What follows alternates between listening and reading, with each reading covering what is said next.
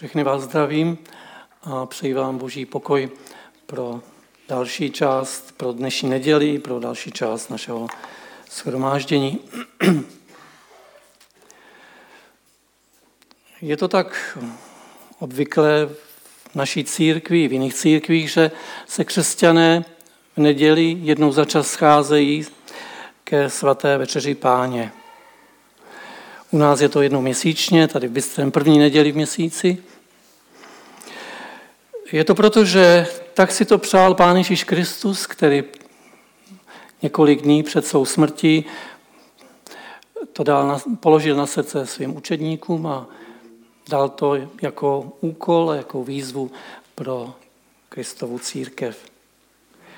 Ale to, že to je Ježíšova vůle a boží vůle, to je to nejdůležitější, ovšem pak je tady ještě jeden důvod a taky důležitý.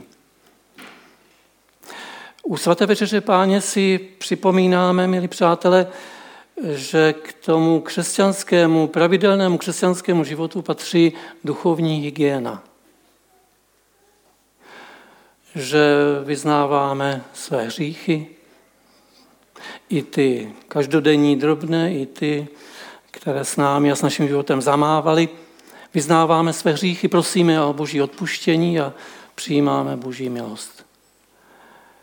Tak je to správně, tak je to dobré a k tomu slouží také svatá večeře Páně, aby nám to znovu připomněla, pokud jsme jako křesťané na to zapomněli. Tak dnes je před námi zastavení nad biblickým textem, nad příběhem, který v původní podobně nevypadá tak moderně jako ten obrázek, ale jde tam o všecko. Budeme přemýšlet nad tím, jestli se z toho našeho křesťanského života nevytrácí jeden důležitý moment, tudíž tedy to osobní zastavení, vyznání hříchu, prosba o boží odpuštění a cesta dál s Kristem. Mám takový dojem, že někdy na to zapomínáme a že ze svaté večeře Páně, že se z té slavnosti Kristovy církve, že se vytrácí to vědomí odpovědnosti, že se vytrácí ta odvaha k pokání, osobnímu pokání a že tam chybí taky radost z boží lásky a z božího odpuštění. Biblický text, který jsem si pro dnešní neděli vybral, je docela známý. Je zapsán v Janově evangeliu, je to 8. kapitola a od 1. po ten 11. verš to biblické vyprávění zní takto.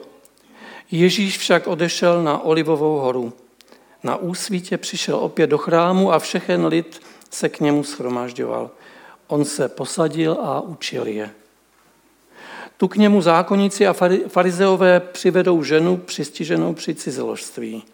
Postaví ji doprostřed a řeknou mu, mistře, tato žena byla přistižena při činu jako cizoložnice. V zákoně nám Mojžíš přikázal takové kamenovat. Co říkáš ty? Tou otázkou ho zkoušeli, aby ho mohli obžalovat. Ježíš se sklonil a psal prstem po zemi. Když však na něj nepřestávali naléhat, zvedl se a řekl, kdo z vás je bez hříchu, první hoď na ní kamenem. A opět se sklonil a psal po zemi. Když to uslyšeli, vytráceli se jeden po druhém, starší nejprve, až zůstal sám s tou ženou, která stála před ním. Ježíš se zvedl a řekl jí, ženo, kde jsou ti, kdo na tebe žalovali? Nikdo tě neodsoudil? Ona řekla, nikdo, pane. Ježíš řekl, ani já tě neodsuzuji, jdi a už nehřeš. Tolik text evangelia. Příběh z evangelia je, milí přátelé, velice poučný. Ukazuje nám, jak se většina lidí dívá na selhání druhých a jak se dívá na svůj vlastní život. Průšvihy a maléry druhých zajímají většinu lidí víc, než to, jak jsme nezvládli sami něco sami. A kvůli tomu, že to tak je, vzniklo celé novinářské odvětví, kterému se lidově říká bulvár. Velká skupina novin a sdělovacích prostředků se živí tím, že sleduje známé osobnosti, herce, sportovce a politiky a přináší informace z jejich soukromí. Bulvár se zajímá o manželské rozvody, nevěry, životní krachy, korupční skandály ze života těch známých osobností. Lidé tyto zprávy hltají a možná na chvíli u toho zapomenou na to, co musí v životě řešit sami. Vypadá to, že křesťané mají trochu podobný problém. V kázání nahoře Ježíš řekl, jak to, že vidíš třísku v oku svého bratra, ale trám ve svém vlastním oku nepozoruješ.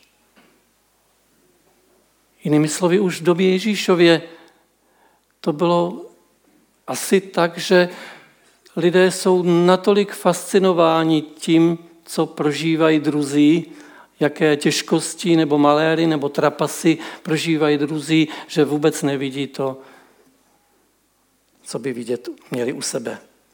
Pán Ježíš upozorňuje na to, že na chyby druhých si bereme lupu a na ty vlastní prohřešky se díváme dalekohledem. Takhle je to příjemnější.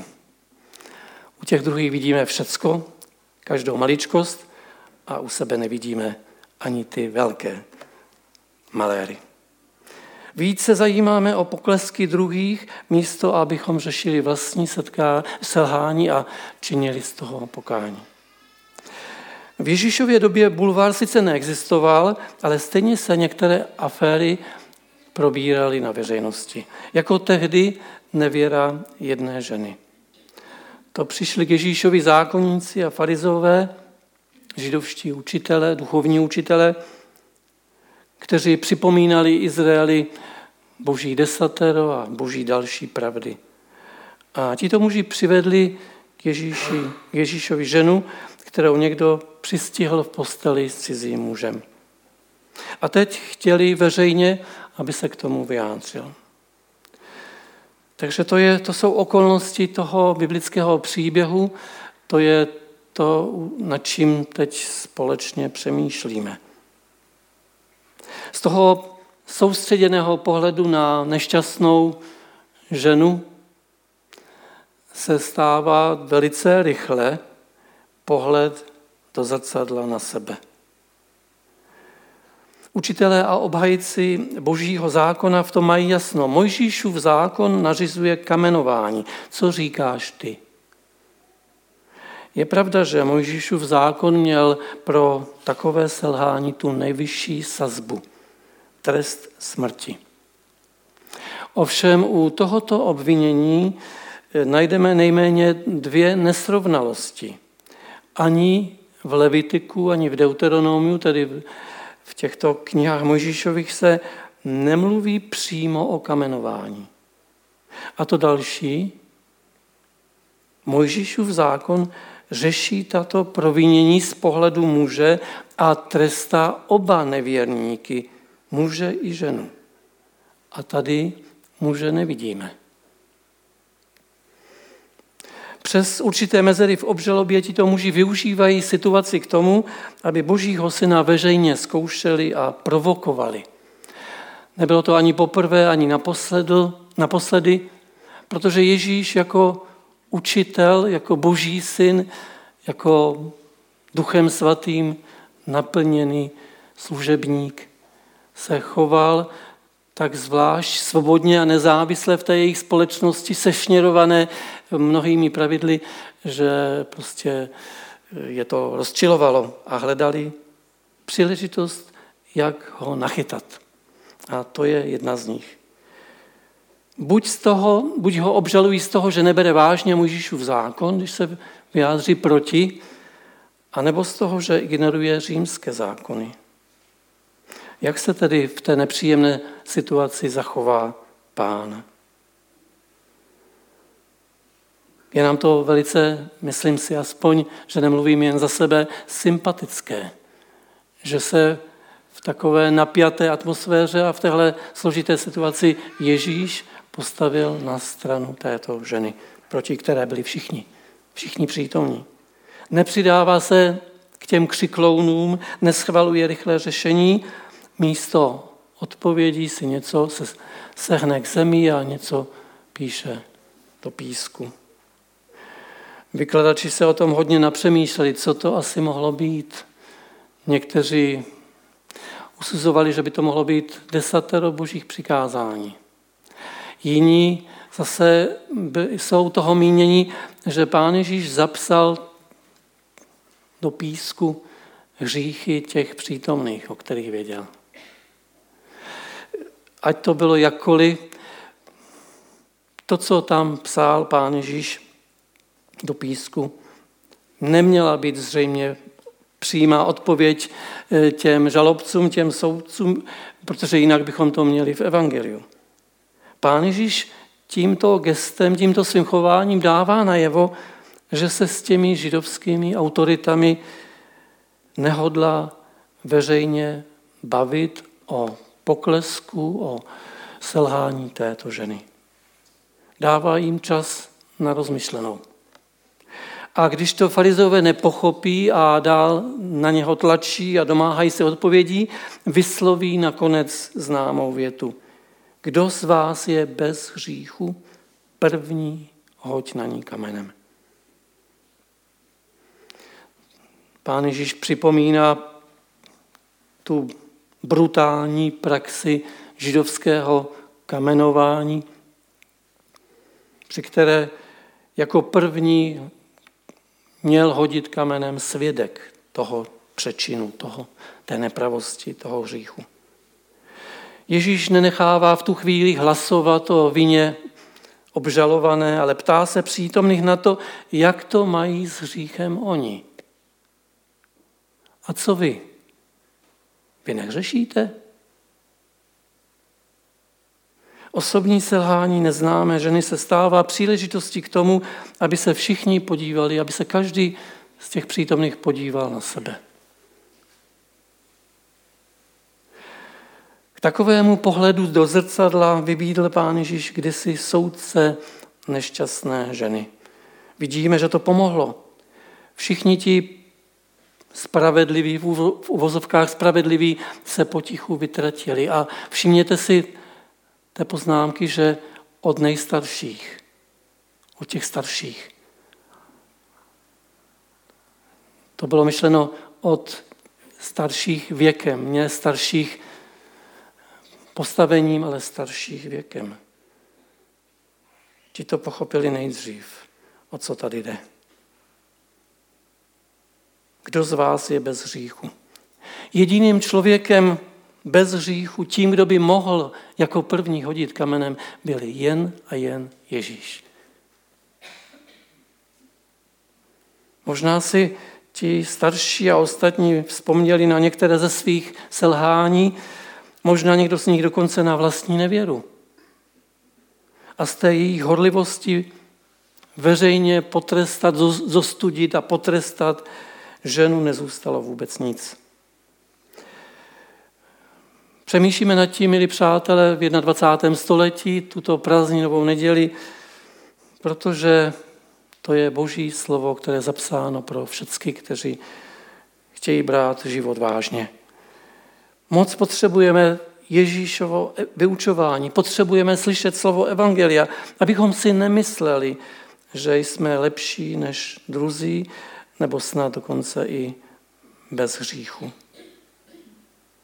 Je zajímavé, že v té situaci, o které nám vypráví evangelium, že ti zbožní muži viděli hřích nevěry a neviděli hřích vlastní.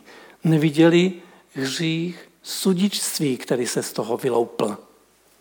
Kdo z vás je bez hříchu? Nikdo. Zdá se, že ve společenství Kristovy církve s tím máme trochu problém. Máme problém s hříchem vlastním i hříchy našich spolukřesťanů.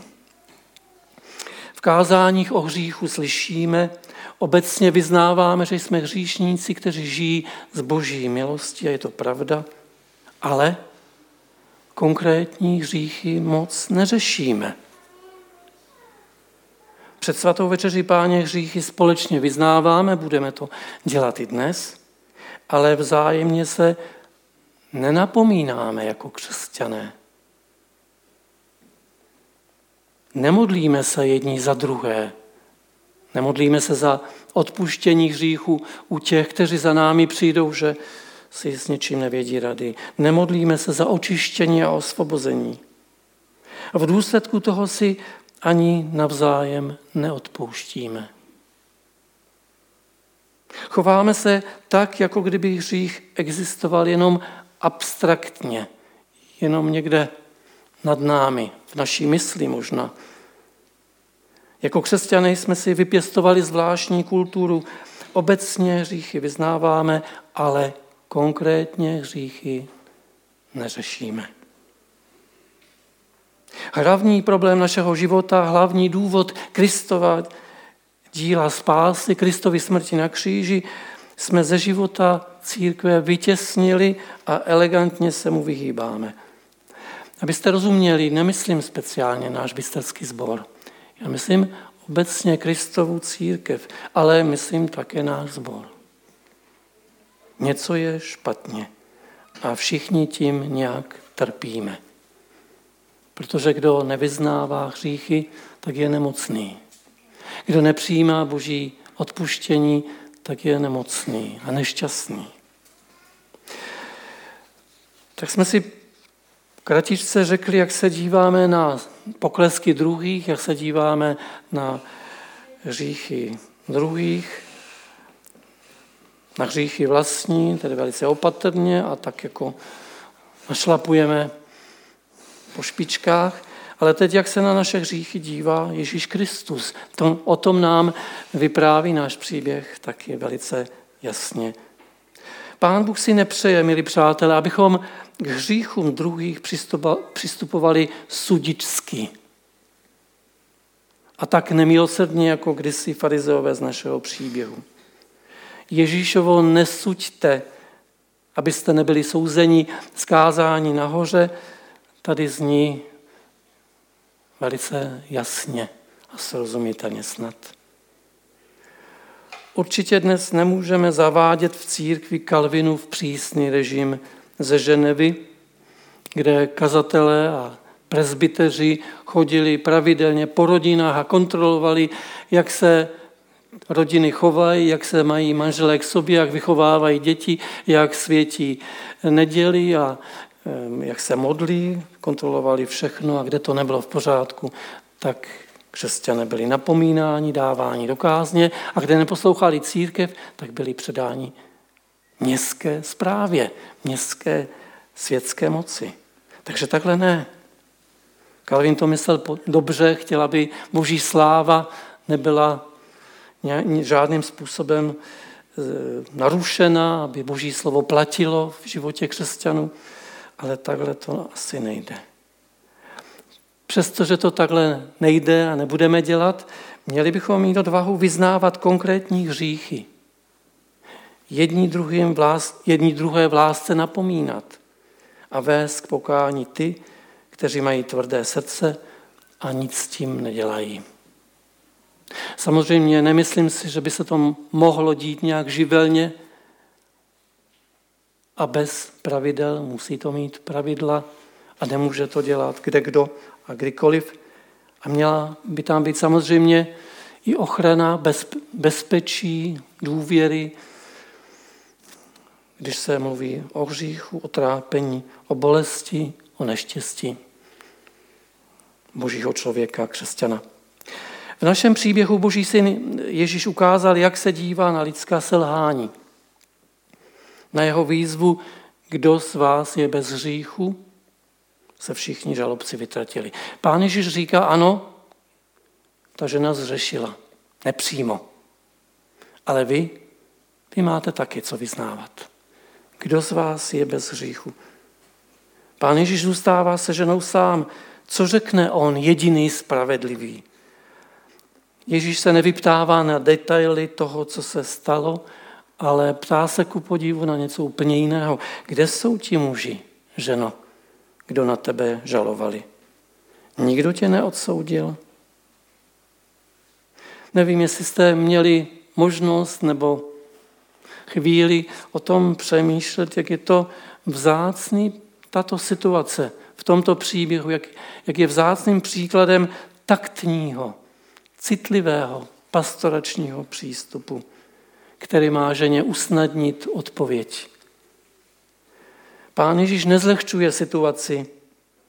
Není v tom ani ironie, ani výsměch na adresu těch židovských učitelů. Vystresovaná žena může vydechnout a s úlevou odpovědět: nikdo, pane, nikdo mě neodsoudil.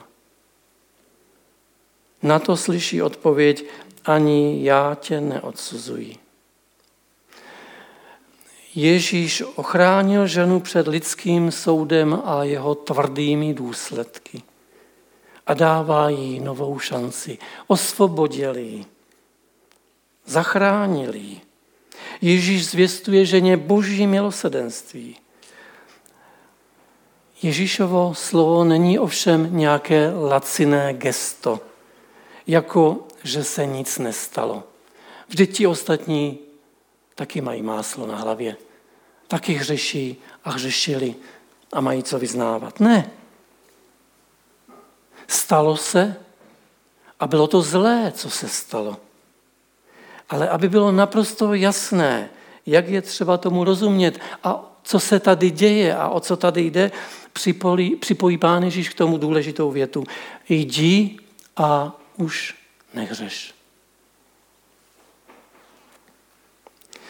Kdybychom chtěli přeložit ten řecký text otrocky přesně, pak by to znělo: jdi a odteď nikdy nehřeš. Tam je to slovo nikdy dokonce. Jdi a už nehřeš. Milí přátelé, to Ježíšovo slovo k té ženě z příběhu je božím slovem také pro nás. Přišli jsme dnes obtíženi konkrétními hříchy z minulých dní, neposlušností Pána Boha, neochotou odpustit, tvrdostí srdce a možná byste k tomu přidali další. Možná tu jsou ještě stará selhání, která přikrýváme a neřešíme a nechceme řešit. Pán Bůh, Pán Ježíš ovšem ví. Věděl o té ženě, věděl o těch žalobcích všechno, ví o nás, o mně, o tobě. Pán Bůh nám nastavil zrcadlo i v tom dnešním shromáždění a my vidíme, nebo doufám, že většina z nás vidí, podobně jako židovští předáci kdysi, že ani já, ani my nejsme bez hříchu. A přestože nejsme bez hříchu, potřebujeme slyšet a můžeme slyšet, že Pán Ježíš neodsuzuje ani mě, ani tebe proto, že jsme něco nezvládli. Ale čeká, že budeme vyznávat konkrétní hřích, činit z něho pokání a prosit o odpuštění. V darech svaté večeře Páně, kterou za chvíli budeme slavit, přijímáme ujištění o boží milosti. Odcházíme domů osvobození od viny a očištění od hříchu. Jdeme a víme, že v božím odpuštění je síla už nehřešit.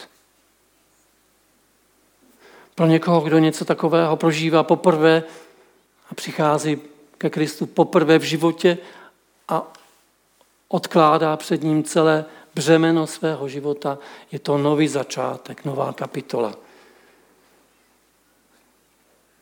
Poselství o tom, že teď už bude žít dotyčný nový život. Pro křesťany, kteří už dlouhou dobu jdou za Ježíšem a řeší konkrétní hřích a ne se z toho vymotat. Je to možná, pokud to svěříme Kristu, také příležitost v něčem začít nově, jinak. Protože hřešit, to je žít bez Boha. Hřešit, to je jít životem a neptat se a neohlížet se na to, co si o tom myslí Pán Bůh. A už nehřešit znamená ptát se na Boží rady, přicházet ke Kristu a hledat jeho pomoc. Dobrou zprávou pro nás všechny je, že Ježíš Kristus zemřel na kříži za naše hříchy, zachránil nás z moci zlého a dal nám nový život. A ten nový život to je být s Ježíšem a být jako on. Dovolme Pánu Bohu, aby měnil naše srdce a pomáhal nám neopakovat staré hříchy. Přijmejme v Božím odpuštění sílu k obnově víry a nezapomínejme na to, že žijeme z Boží milosti.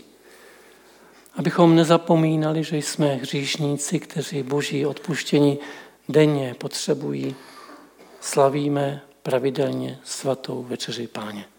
Také dnes, v tuto chvíli. Pán Bůh, ať nám je milostiv, ať se nás ujme, ať nám očistí srdce, svědomí a požehná nám. Amen.